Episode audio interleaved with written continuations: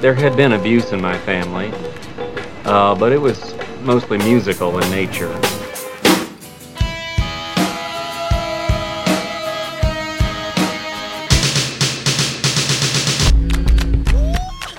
Are you ready to get your world rocked? Ready! Are you ready to get your mind blown? Do it! One, two, three, four. So much of our lives is spent with digital technology, from computers to phones to the music we listen to. But are there valuable aspects of analog that we need to hang on to? I'm Greg Kot. And I'm Jim DeRogatis. Galaxie 500 co founder Damon Krukowski joins us to talk about his book, The New Analog.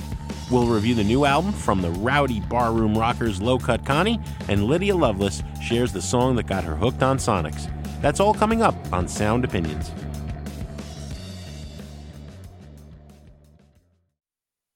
Welcome to Sound Opinions. Later in the show, we'll review the latest from those very analog, very rough and rowdy low cut Connie boys.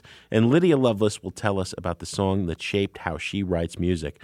But first, we're going to talk about this issue of analog versus digital. Greg, I think that this, this technology, digital technology, is now so ubiquitous, we rarely stop to think about it. I'd venture to say that everybody listening to this show is, uh, in one way or another, uh, hearing it digitally. Uh, maybe it's coming over the radio, uh, maybe they're listening on the phone with a pair of earbuds.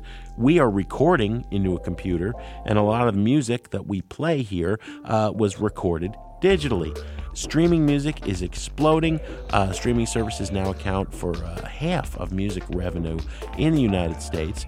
Um, all of this digital technology certainly is convenient, but some people are asking are we missing something that only analog can provide? That's the argument being made, Jim, by Damon Krukowski. He is a musician uh, best known for his role in Galaxie 500 back in the uh, late 80s, early 90s, as well as Damon and Naomi, his current band, uh, who have been guests on Sound Opinions. And he also spends a lot of time thinking about the intersection of digital and analog.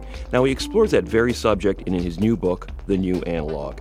Damon uh, recently came by our studios, and we started the conversation by defining two key concepts in his book signal and noise. The way I use noise in the book is the way an audio engineer uses noise, which is as distinct from what they call signal.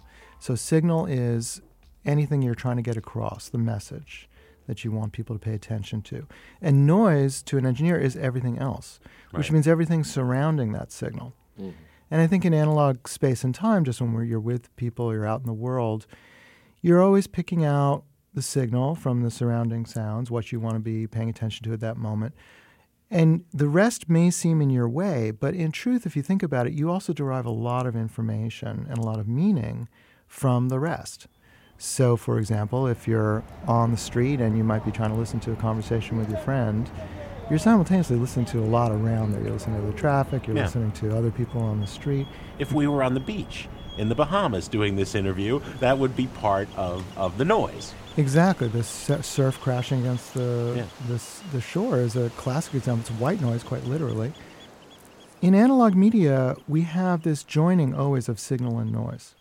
And that's a technical concern for engineers who are making records or any other kind of recording, where uh, you may decide, okay, I want to maximize my conveyance of the signal, say a singer's voice, and minimize the noise, say, for example, the breath that the singer might take or other sounds that might be bleeding into the mic around that voice. You can isolate things in digital media absolutely. So you don't have to accept a certain amount of noise around the signal that you choose. And I think this is familiar to anybody from any computer process. You don't have to be in audio to think about this. Because in, in digital, when way we use computers, you decide what you want. Say you could, then you select it. Then you can select the rest of everything, highlight it, and delete it. And in audio, it's essentially that same process that, Yeah. that people might be familiar with from any number of computer Well, you, you make uh, the comparison to the iPhone. Uh, you know, in, in the book, there's three microphones on the iPhone. None of them are intended to make us be heard better. All of them are intended to take out where we are, basically, isolate just what we're trying to say, and uh, from from where we are saying it. Exactly, which is why it's a brilliantly engineered device that you can now speak on the phone in the most noisy environments. And that's because they have the uh, engineers for the iPhone and for cell phones in general, have figured out ways to isolate just the message of your words. I think the extreme example now is if you have an iPhone where you get a voicemail and it actually transposes the words for you into text. Mm-hmm. There, it's just eliminated the voice altogether, just like gave up on the voice, the Yeah. sound of the voice. Because the idea is, well, we know what the message is that you want from this device. Well, You want the other person's words, you want the meaning of their language. And so, with tremendous confidence that I think the digital engineers have, they said, okay, well, then we'll just get rid of the rest. Now, the problem is that the rest may be very meaningful to us. For, you know, like As anyone who's ever tried to flirt on email knows, you can actually come across as doing the exact opposite and being insulting. Precisely, because tone is so hard to convey mm. through just signal. Tone, I think, is something that we understand as human beings. We're very good at it through noise, really, through how breathy are you being? Are you speaking to me intimately? And this is true in the in the studio as well. What engineers, audio engineers, call proximity effect. It's a really simple idea, which is that I'm I'm right now at a, a certain distance from this microphone I'm speaking into. As I move closer to the microphone, I'm not changing the level of my voice, but you're hearing it differently. Mm. And I think now I sound like a late night FM DJ from my childhood, uh, 1975. Like they would speak really close to the mic because it, it accentuates the, the, the lower parts of your voice. Now, as I move further away, you'll hear the higher tones of my voice and you lose that bass equality. And I'm again, I'm not trying to change the volume of what I'm saying, but you'll hear a different quality. Yeah. Now, a great microphone singer like Sinatra He knew. Uses that mm. to effect, and he knows that when you lean in, you start to feel more close to the to the singer, and when you back away, you feel less. When I was 35, it was a very good year. It was a very good year for blue blooded girls of independent means. We'd ride in limousines. Their chauffeurs would drive when I was 35. The way we understand that in in regular life is uh, again, it's a question of noise as well as a signal. So you're not just isolating the voice, uh, but you are allowing the voice to be seated in a set of other sounds that add some other kind of communication to it. What, what about this idea of thick listening? You take us through a Beach Boys recording and talk about all the unintentional noises uh, that were in court. Uh, tell us that story. Right. Well, I use the Beach Boys as an example because of crowdsourcing online. All these people, untold uh, Beach Boys fanatics all over the world, listening really carefully to pet sounds and listening between the lines, as it were, to what's going on in the studio while they're recording. Things like Brian Wilson rewinding the tape in the, in, in the control booth or saying something. Uh, famous example is two horn players chatting in, in the studio while they were record- something else was being recorded.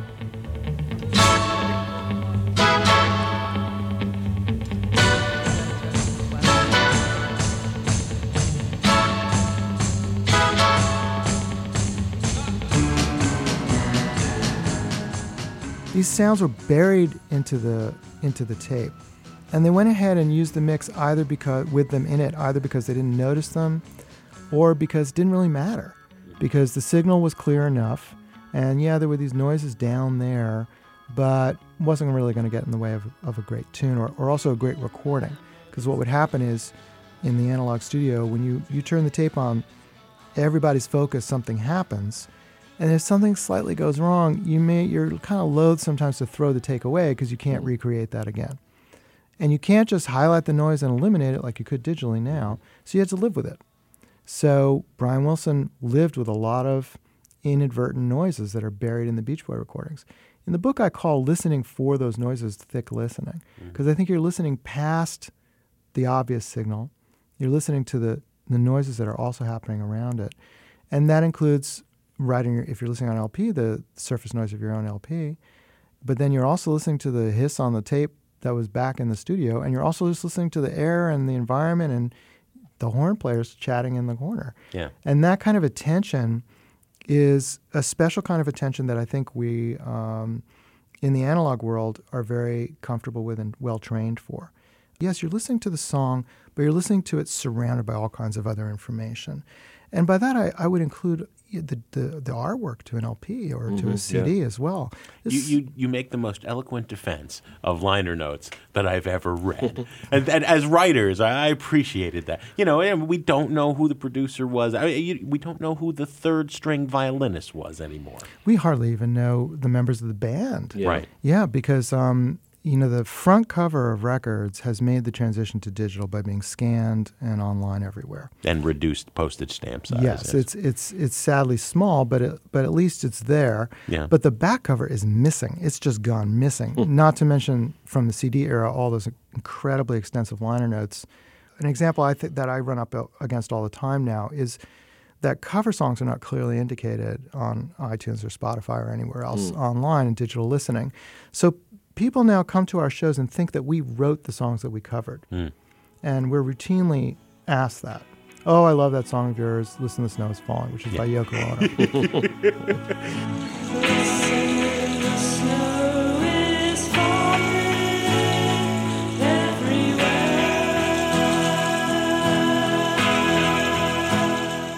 you can't really blame them because they haven't been given any information.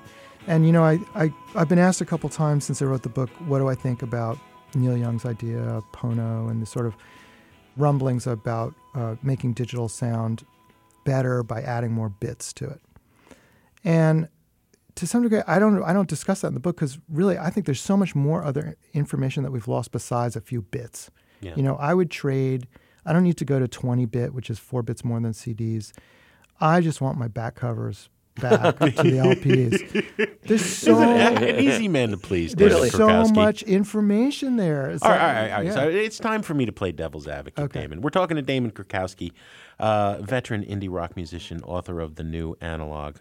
Um, so, so Damon, um, one thing that's missing from the book is an argument. Uh, or, or any sort of notion about the discovery of music or just the, the value. You know, you talk about how your preferred way to listen to a ball game in the book is on a crappy old transistor radio, right? All right, and I'm sorry, you know, I, all right, I went to Pier Platters in Hoboken and I bought each Galaxie 500 album as it came out, okay? Thank you. But some kid in Montana discovers it by accident on Spotify. He or she has just discovered a piece of art. If nine out of ten people are just happy to have and consume this art, makes their day a little better, fine. But it's always going to be only one in ten that is so curious they will discover who you are, who you were, that you're a poet, a publisher, Naomi, your your, your significant other is a filmmaker. Oh, oh they're going to go deeper, right? Isn't that how it always was? I mean, I consumed every fanzine article written about Galaxie 500, but other people just said they heard it on college radio and said, "Oh, it's kind of cool." I hear you, Jim, and- I, I totally agree. I think actually digital has made um, made a, a better world for listening in a lot of ways, and that's one of them. I mean, the way that our music can spread around the world free, cheaply, and be really available in places we could never dream of.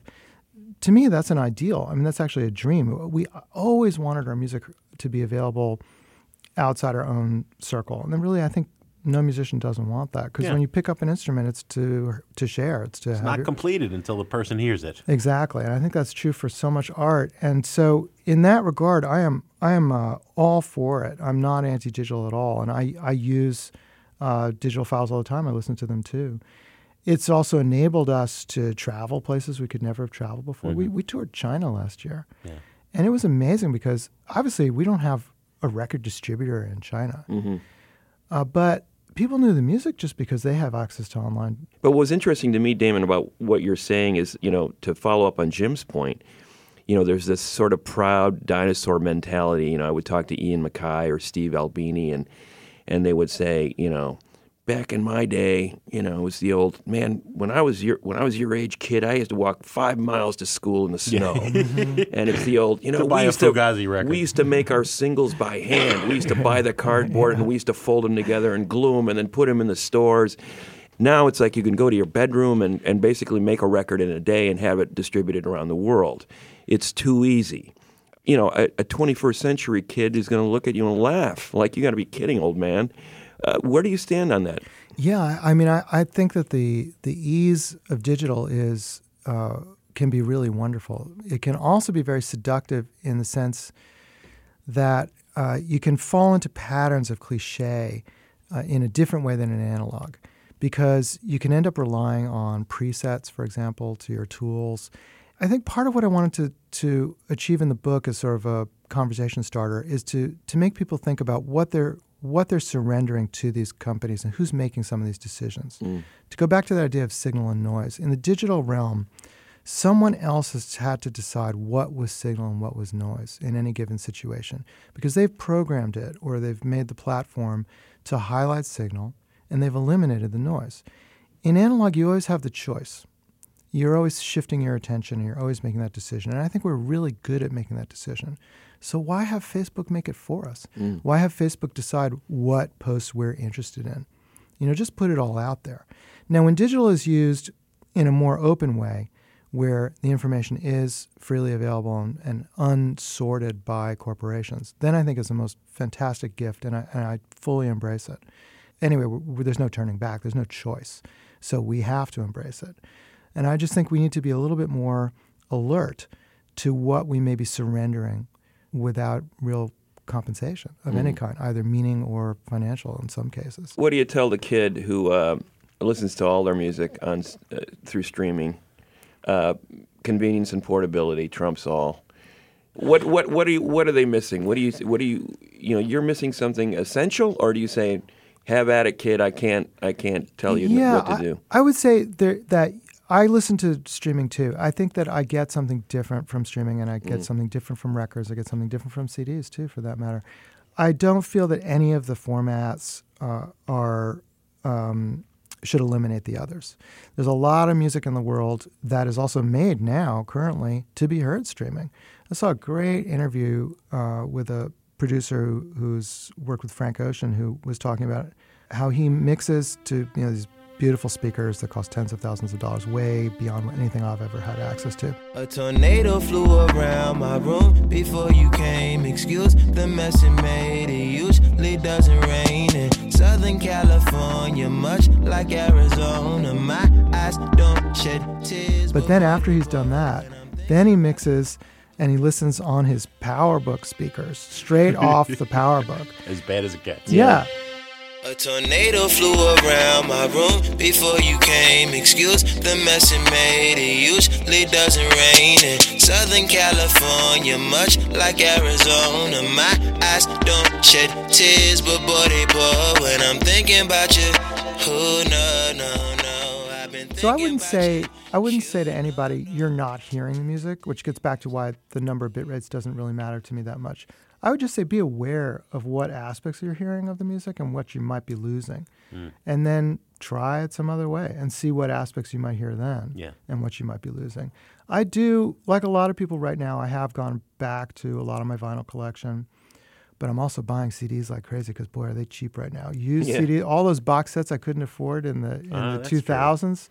2000s. Man, I'm just vacuuming them up because they've got the liner notes, and the sound is great. You know, when, once people got a hold of how to master for CD, it was Yeah. amazing. It improved a think lot. there's going to be a CD revival the way there there is obviously a vinyl revival happening. I kind of doubt it because they're not beautiful objects, No. and you know, I and they're just plastic, and they do look and feel like junk. Yeah. Uh, but um, it's a little bit perverse right now. But I am buying them for the booklets almost, almost Wow. mostly. 'cause- Well, they're easier to carry. yeah, nothing's as easy to carry as nothing. You No, know, true. which is we're streaming. moving. We're moving to a post-possession world. Yeah. Or at the very best, everybody's going to have that one IKEA bookshelf where they have the hundred vinyl albums that define their life, the two dozen hardcover books. That's my. Fa- you know, and I don't think this is a bad thing. We got to stop killing this planet, please. You know, but but everybody should have the one IKEA bookshelf. that kind of sense of like investment in in a in a, a piece of analog media. If Mm-hmm. you buy a book, even if you don't read it, I had a great conversation with a, a used bookseller here at the Fine Arts Building yesterday. He was saying, you know, even if you don't read a book you buy, it's looking at you from the shelf, saying, Yeah. you, you could read this. Yeah. The unread book is something that you're not reading, but you could. And that's different than the streaming thing, where you're only getting what you're listening to. But you have a relationship with your own records and books. You use them. Mm-hmm. They bear marks of your use, as you're discussing. Mm-hmm. And I think that that deepens the relationship, uh, if you can talk about a relationship with an object, but it deepens the meaning of the object for you mm. because it represents time spent and also change time. You know, there are lots of records in my collection where one side meant more to me than the other, and Yeah. it, it's gone through different phases over time. Yeah. And that's the kind of thing that I think you need a physical object to really have that hmm. to to bear the traces of, of time and of your engagement with it. And that's that's something that I would say to the kid who is relying on digital. It's like that's great, I'd do it too. And you've got this incredible tool in front of you. You can reach any music in the world. Go for it. But also think about what it is to have something right in front of you and what what what else you get from that. And that might give you insight into the digital stuff and what you might not be getting from it. So And the best of both worlds.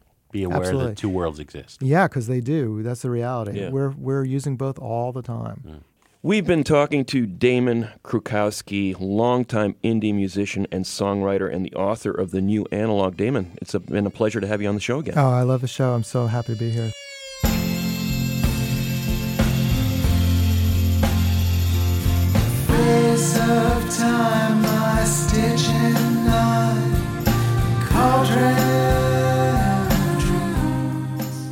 After a break, we're going to spend a little more time on this idea of thick listening, and later in the show, we review the new album from Low Cut Connie. That's all coming up on Sound Opinions from WBEZ Chicago and PRX.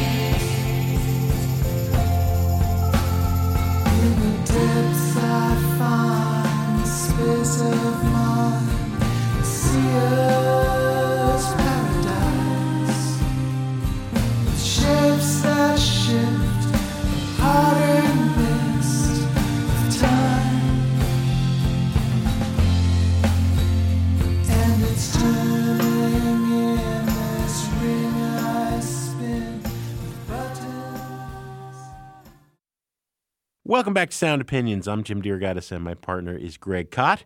We have been talking about the value of analog. We just heard Damon Krukowski discuss the concept that he calls thick listening. The idea that in analog recordings, there is extra noise or information within the song beyond the obvious signal that makes for a better listening experience. The example we heard earlier was Here Today from the Beach Boys' Pet Sounds, where the process of analog recording resulted in mistaken vocal tracks, studio uh, commands, chatter from the producer, and even two horn players having a conversation uh, in front of the mics. All of that is audible, but only if you listen really closely. And taken as a whole, it gives you some idea of what the recording process was like. You feel like you're in the room that day. We wanted to find a few more examples where this extra noise or information enhances the signal or the song. Thick listening. Greg, you're up first. Jim, when we were talking to uh, Damon about this concept, the first song instantly came to mind was the Flamingos' I Only Have Eyes for You. I always think about a song that puts me in a specific place every time I hear it. And, and, and this is the best example that I can think of. I constantly return to this song. I love it. I hear new things in it every time I listen to it. It was recorded in October of 1958. It was a jazz standard. It had originally been a part of a Broadway play in the 30s. It was covered by many artists, many jazz singers. The Flamingos recorded it on an album of covers, which really is one of the, the great albums of, of that doo wop era out of which they came, uh, a record called Flamingo Serenade. It was not originally even issued as a single, but it became the standard by which the Flamingos were really measured and became their biggest hit. I think one of the reasons it has become so timeless is because of the sound. That thick listening is is rewarded immensely when you get into this record over and over again. It reminds me of a very sultry southern evening, or a, very, a summer evening for sure. Uh, humid. The group was out of, out of Chicago, um, so they must have experienced some of those humid Chicago uh, summers. Yeah, we And- know them. and I think they evoke it very well. I can feel the humidity in this song. And, and why is that? I, I think a lot of it has to do with the reverb that they put on, which was obviously a, a signal effect. They intentionally were doing that. But in the process of creating this particular signal, there, the noise, quote unquote, around it is so critical to the song, the way they sing and shape each one of those words. And the other thing that is remarkable um, is the way that Terry Johnson, one of the group members, shaped the arrangement. He's the guy playing those little guitar figures in the song that are sort of commenting on each line. And then there's this kind of throwaway, almost nonsense phrase. In, in the hands of a lot of doo wop groups, it probably would have been almost like a, uh, almost a comical thing. Do bop shibop, you mm. know, like you hear that in a lot of doo wop songs, and it's almost like a cliche. But here it has this almost haunting quality. So there's there's a sense of you can feel the room in this recording in a way that transcends every other version of the song. They were recording in an environment where the vocalists were all recording together, they were playing in a room together, and while the, the arrangement was extremely meticulous, there was just a sense of depth to the to the arrangement that I don't think anybody else has. But you you couldn't get it through a pure digital recording. But I not only feel the room, I feel this almost otherworldly place that they're recording it in. Um, so here are the Flamingos. I only have eyes for you from 1958 on Sound Opinions. My love must be a kind of blind love.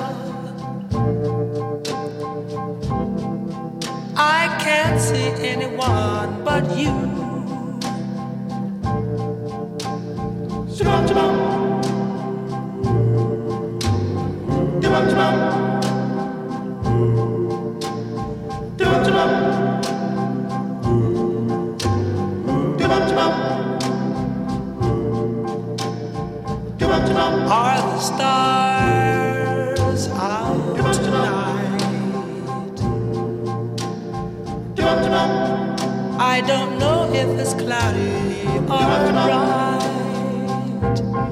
I only have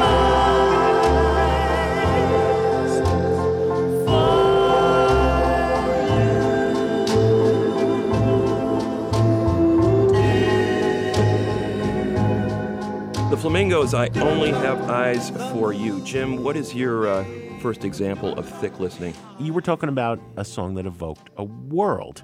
My first song does that as well, but adds another element that Damon brought to thick listening, which is that the information on a great album cover, um, you know, is part of the listening experience in the analog world. I set off the bell on this show very often by mentioning this name, but it's rare that I actually get to play anything by him. I'm, of course, going to Brian Eno. 1975, the album Another Green World. Right there in the title, a world. He's creating an aural experience, an aural tour of this place that exists only in your imagination, the space between the headphones. Thick listening wise, I loved to sit for years listening to the vinyl album and, and following Eno's liner notes. They're minimal, as his music and, and, and everything from him often is, but they were so evocative. He would describe himself as playing castanets guitar, right? or or Robert Fripp does a solo called Wimshurst guitar. Now uh, he he has people like Robert Fripp and Phil Collins contributing to this album, but the song "Somber Reptiles" is all Eno, hundred percent Eno.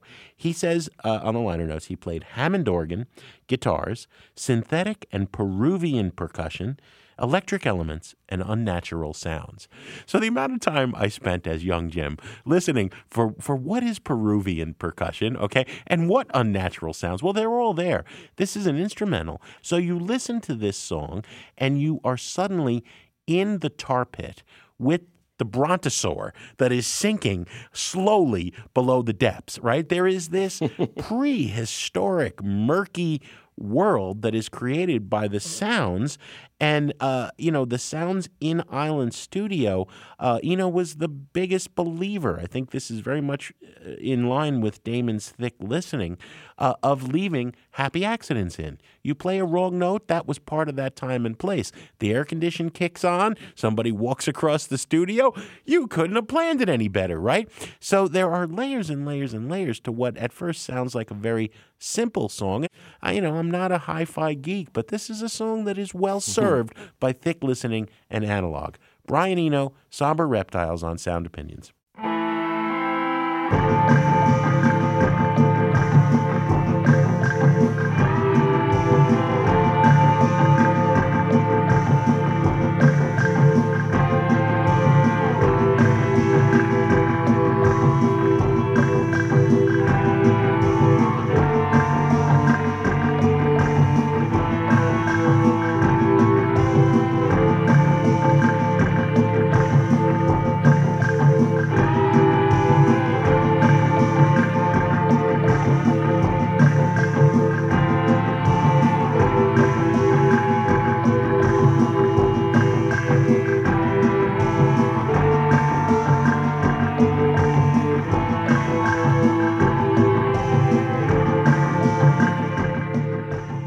Brian Eno, ding. Somber Reptiles from Another Green World. God, I love that album. Well, it's on my arm here. Yeah, What do you, do. What, we've we've heard you like that guy. All right. Yeah, I know. You do too. But You're I'm, I'm a jealous. fan. I'm a fan of those I know records you too. are. Uh, those are fantastic records.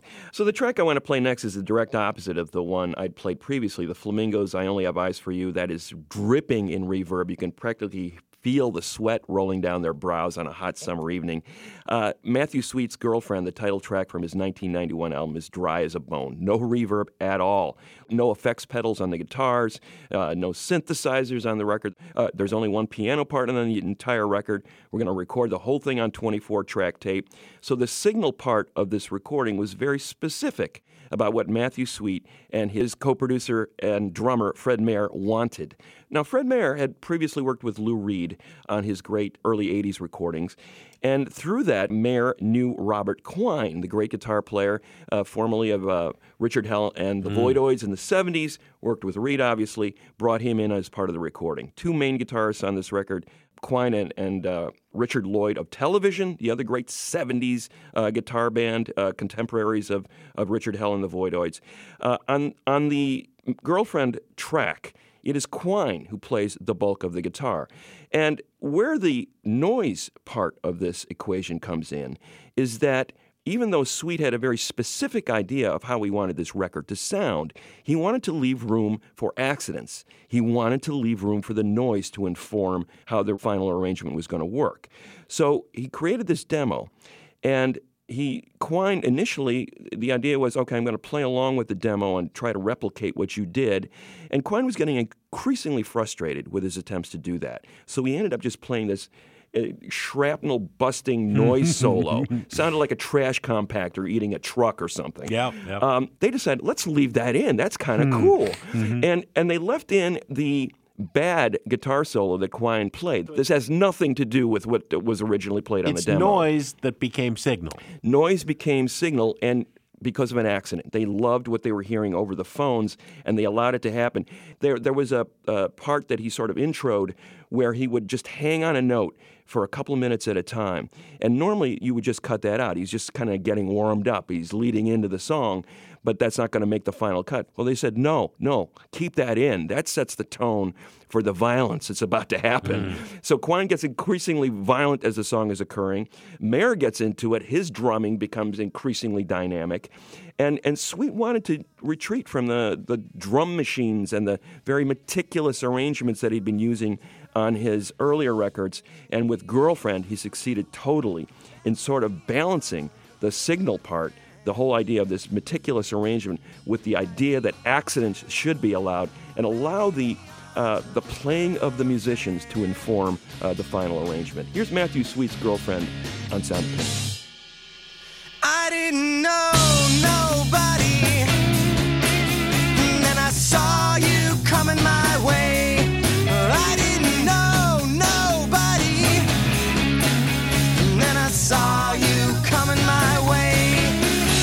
You need to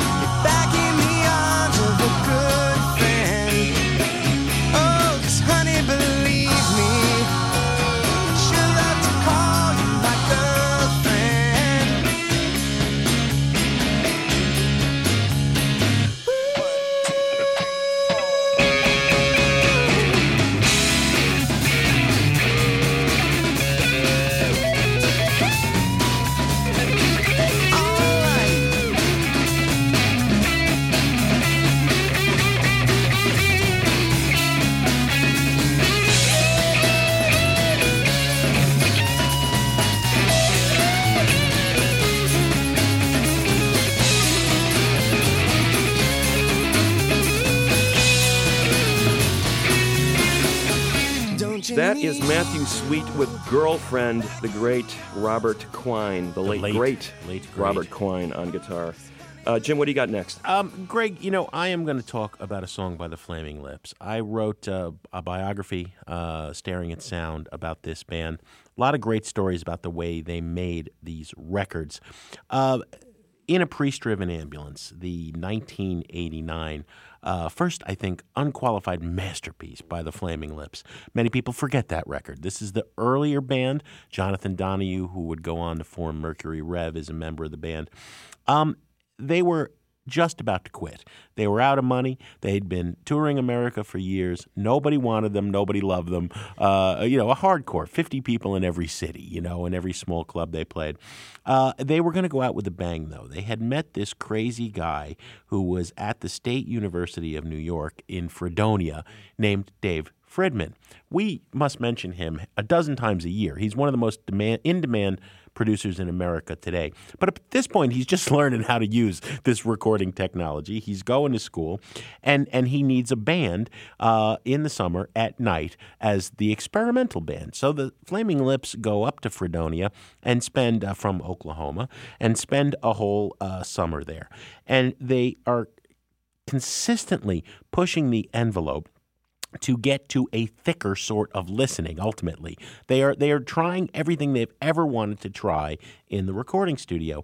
Wayne had written a song uh, that he wasn't quite happy with. It was a little acoustic ditty called there you are and he said and i quote it, it was a little too dan fogelberg. So they decided well, well well let's take it outside. Let's record in the median of the new york state thruway. You're from upstate new york Yes. right? One of the busiest highways in America, and let's record on the median at night under a full eclipse. This made sense to them Yeah, for some reason. brilliant. The idea of recording in the middle of the highway uh, fell apart because, and I quote Michael Ivins, the bass player, uh, the trucks kept running over the microphone cords. so they had to go across the street in the back of a Tops supermarket, and they sat on a concrete retaining wall. And Fridman ran a dozen microphones. Uh, Ivins and, and Wayne Coyne and Jonathan Donahue were playing acoustic guitar, uh, but but mostly they wanted ambient sound. So you still hear the trucks whooshing by on the throughway uh, right behind them. You hear the crickets. Uh, I swear you can kind of just hear the garbage in the parking lot almost. you know, there is very much a sense of place. They wanted this noise. The ambience of the recording every bit as key as the melody and lyrics of the song. There you are, uh, Jesus song number seven, the Flaming Lips subtitled it, from In a Priest Driven Ambulance in 1989 on Sound Opinions. There you are. And you stand in the rain, and the rain fills your brain, and it makes you think that God was a clogged up when he made this town.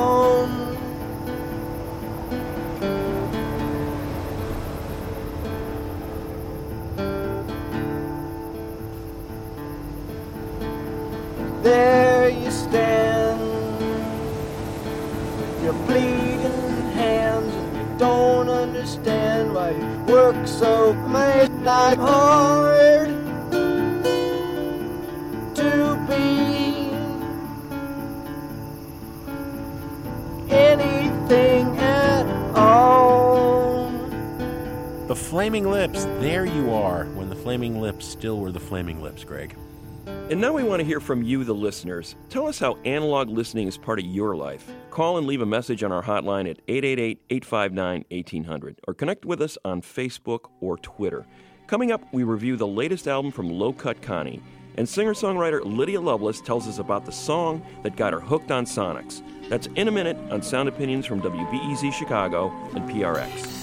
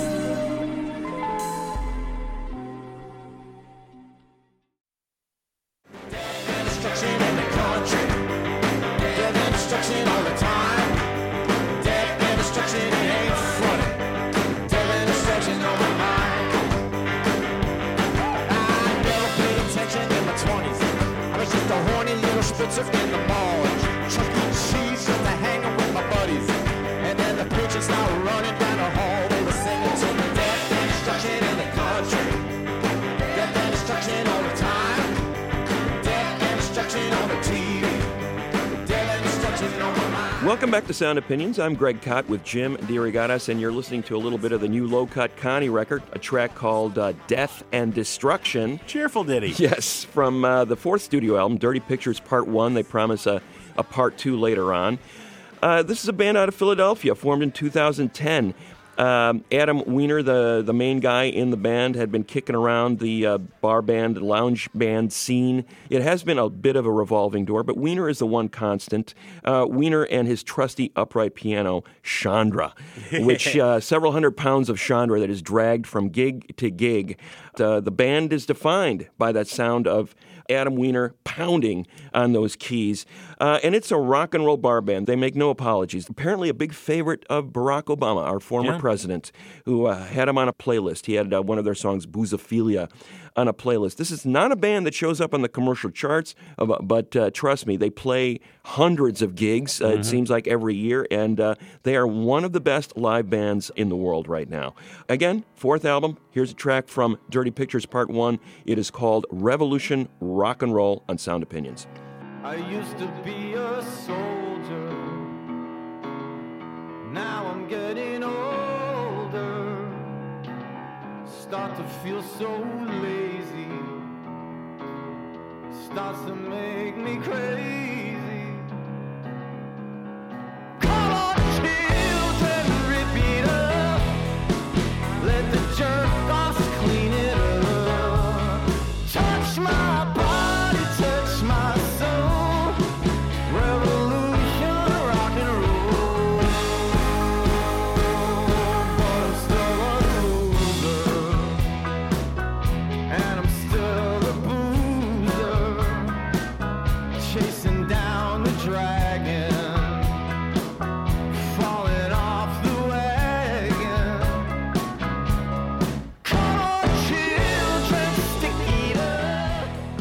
Revolution Rock and Roll by Low Cut Connie from album number four, Dirty Pictures, Part One.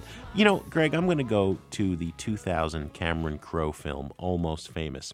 Uh, Jason Lee plays that incredibly silly, over the top, cliched lead singer of the band Stillwater, uh, Jeff Bebe, and he's he's trying to sell himself to the young reporter, and he says, "You know, I get people off. I find the one guy who isn't getting off, and I make him get off." that is Adam Weiner. Adam Weiner. How much of it is a character, and how much is him? I don't care. It's so entertaining. Take me for the ride, baby. Um, this is not to say that there is not substance in Low Cut Connie. Part of this is barroom shtick. Loudmouth guy at the end of the bar mouthing off right to a great groove, but a lot of melody and a message. You know, revolution rock and roll, I think what uh, Weiner is singing about is two things. Number one, the political times we're in. They surface subtly, not explicitly, in many of the songs on this album, but also a mindset. What is wrong with you? Staying home at night, watching something on Netflix. Come on out, have a beer and a shot, and Yeah. boogie, man. And the cover of Controversy by Prince on this album is so perfect. I, I, really think that the Purple Wonder would have enjoyed it because it has nothing to do with Prince's controversy, and yet uh, they somehow they're strong enough as a band to make a song that great and a sound that signature their own.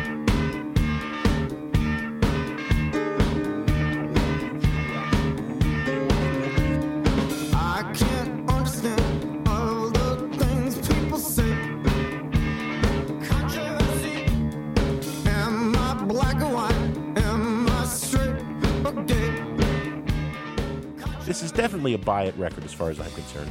Well, you mentioned uh, their cover of Controversy, and that, that speaks to their bar band roots. I mean, this is the, the kind of band that can play pretty much, uh, you know, a mini history of rock and roll every night they're on stage. You know, there's a little bit of soul, there's a little bit of blues, there's a little bit of early rock and roll.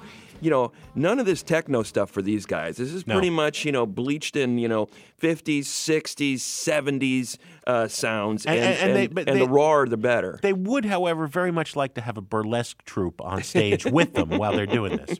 I mean, these are not young guys anymore. It's not that they're like old men, but these guys have been around. And they're speaking to, I think, a certain area of adulthood where you've been sort of working this not so great, maybe even a dead end kind of job for a long time. Your prospects are fading that you're ever going to be, you know, the big guy on the block or the big guy in town like you thought you were going to be when you were a teenager. How do you define Yeah. success? And and at the same time, you you still want to live life strong. You know, Mm-hmm. there's that moment on Friday when you just want to rip it up, as he says. Come on, children, rip it up. He says on Revolution Rock and Roll. And he pulls it off. That's we, the thing. We kind of need these words right now. Yeah. And, and as you said, there's sort of on the margins of this. There's there's a political message, but it's not in your face. A song like "Death and Destruction." I mean, we're talking about a, a world teetering on the brink of disaster.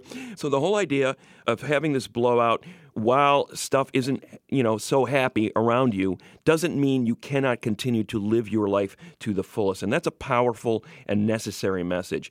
This isn't a substitute for their live show. I mean, you definitely got to see this band in concert to get the full low cut Connie effect. But I would say of their four albums, this is the one that comes closest to matching the energy of one of those shows. And in some ways, if you think about it, it's sort of framed like a concert. It has a sort of beginning, middle, and end with that song at the end, Forever, that kind of closing time requiem, you know, uh, which, you know, kind of harkens to his cabaret roots. All of our heroes are dying tonight and flying up into the sky. So So I dig it. It's a it's a buy record for me. Dig it, brother. I dig it. That's my Adam Weiner homage. forever.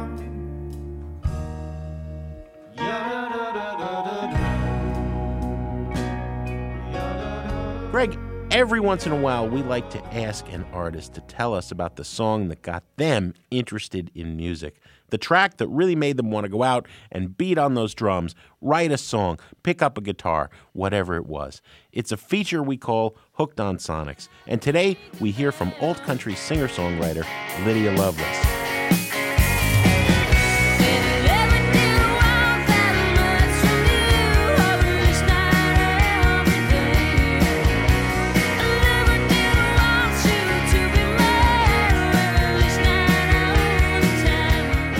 Here she is talking about the song that got her hooked on Sonics. I'm Lydia Loveless, and the song that changed my life is Put It On You by The Fever. The Fever are no longer a band, but I think I was about 14 when I discovered them, and they were a New York band that uh, would occasionally come through Columbus, Ohio, where I was growing up. I remember, I think it was my older sister was listening to that song in the next room one day, and I thought it was John Lennon.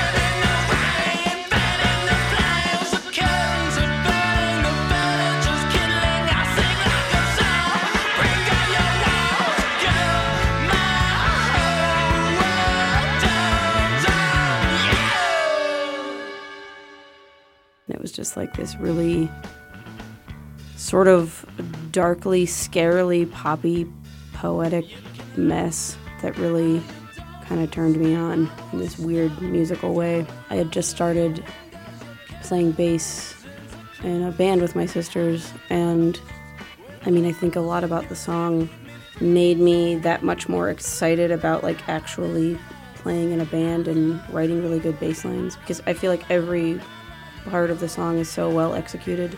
Like the guitar sounds like a keyboard and the vocals are insanely good and the bass was this really like choppy yet melodic backbone of the entire song. So that made me really excited about like maybe I could actually do something really cool and not just play one note for the duration of the song.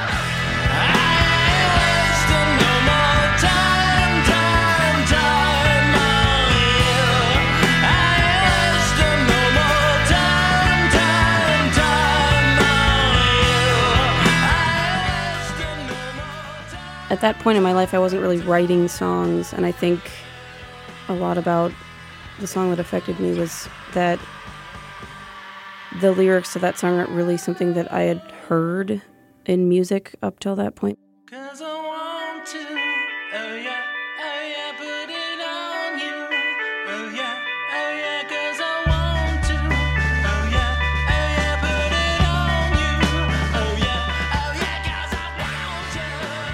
It was more like reading a book of poetry to me than like listening to someone try to rhyme or fit something in. Just, it really clicked that I could go a lot deeper in that sense too. There's just so much desperation in the song. And you know, the whole record kind of has references to burning and flames and uh, sort of miserable, unrequited love. So to me, it's about desperately loving someone who treats you like crap, which is kind of how I've made a career for myself at this point. Maybe that's why. Maybe that's why it affected me so much, or maybe that's why I'm so intrigued by that sort of angle. Hopefully, I can be relatable to some desperately sad teenager, the way that song was for me.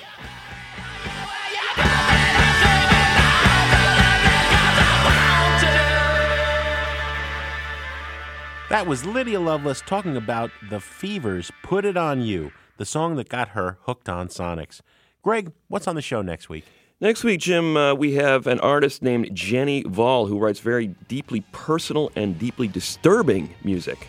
As always, Greg Sound Opinions was produced by Brendan Banaszak, Evan Chung, Alex Claiborne, and Ayana Contreras.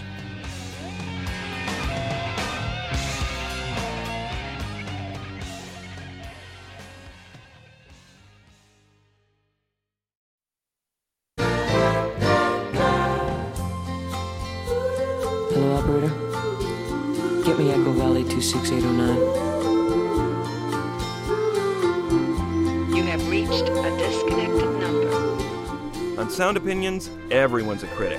So now it's time to hear what you have to say. Echo Valley 26809. I should have called that number. Echo Valley 26809. New messages. Oh this is Brian Phillips from McDonough, Georgia. I wanted to call in about your fictional bands show, which was thoroughly fascinating. Thank you very much for that.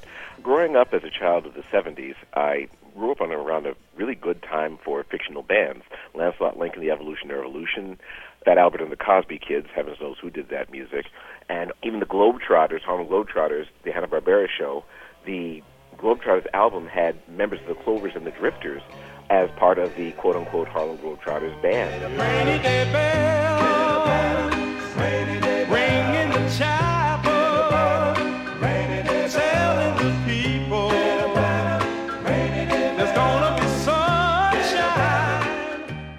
But uh, my favorite fictional band that uh, is not very well covered is the Beagles. Not the Beatles, but the Beagles. It was produced by the same people that made Underdog, and it featured two dogs and their unscrupulous manager that would try all sorts of weird publicity stunts so the band would get more publicity. But the music is fantastic. Thanks so much for a great show. Can't wait to hear more. Take care. Looking for the eagles, looking high and low. For the eagles, where the beagles go. Oh, riding on a bust a bubble to wherever there's some trouble. That's where the beagles go. My name is Nick Bertelson. I'm calling from Omaha, Nebraska. Being a kid of the 90s, I personally loved the fake band The Beets from the Nickelodeon series Doug.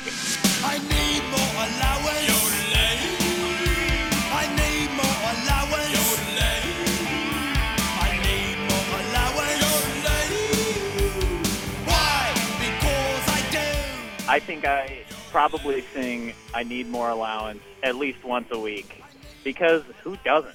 I really appreciate the show. It was awesome.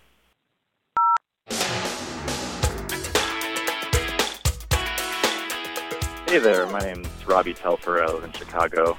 I uh, wanted to shout out one of my favorite fictional musicians of all time, the rapper LTB, who uh, did the rap in Michael Jackson's Black or White.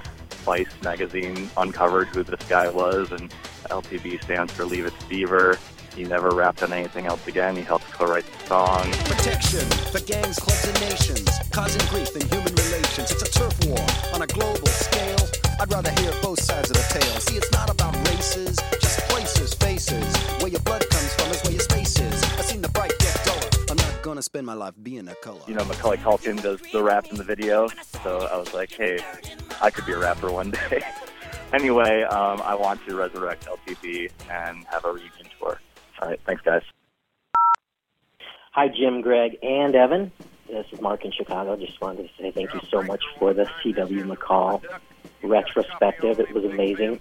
My uh, recollection of that time was uh, watching C.W. McCall on the Mike Douglas show perform Convoy.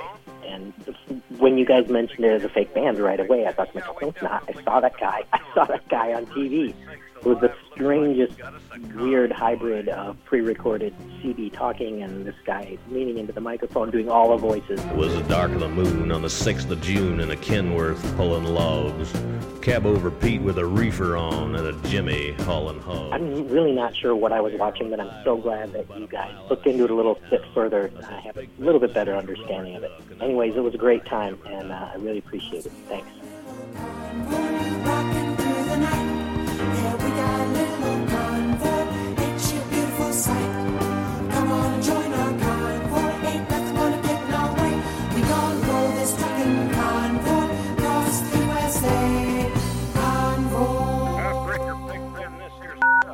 No more messages. To share your opinions on Sound Opinions, call 888 859 1800. We'll be back next week on Sound Opinions from WBEZ Chicago and distributed by PRX.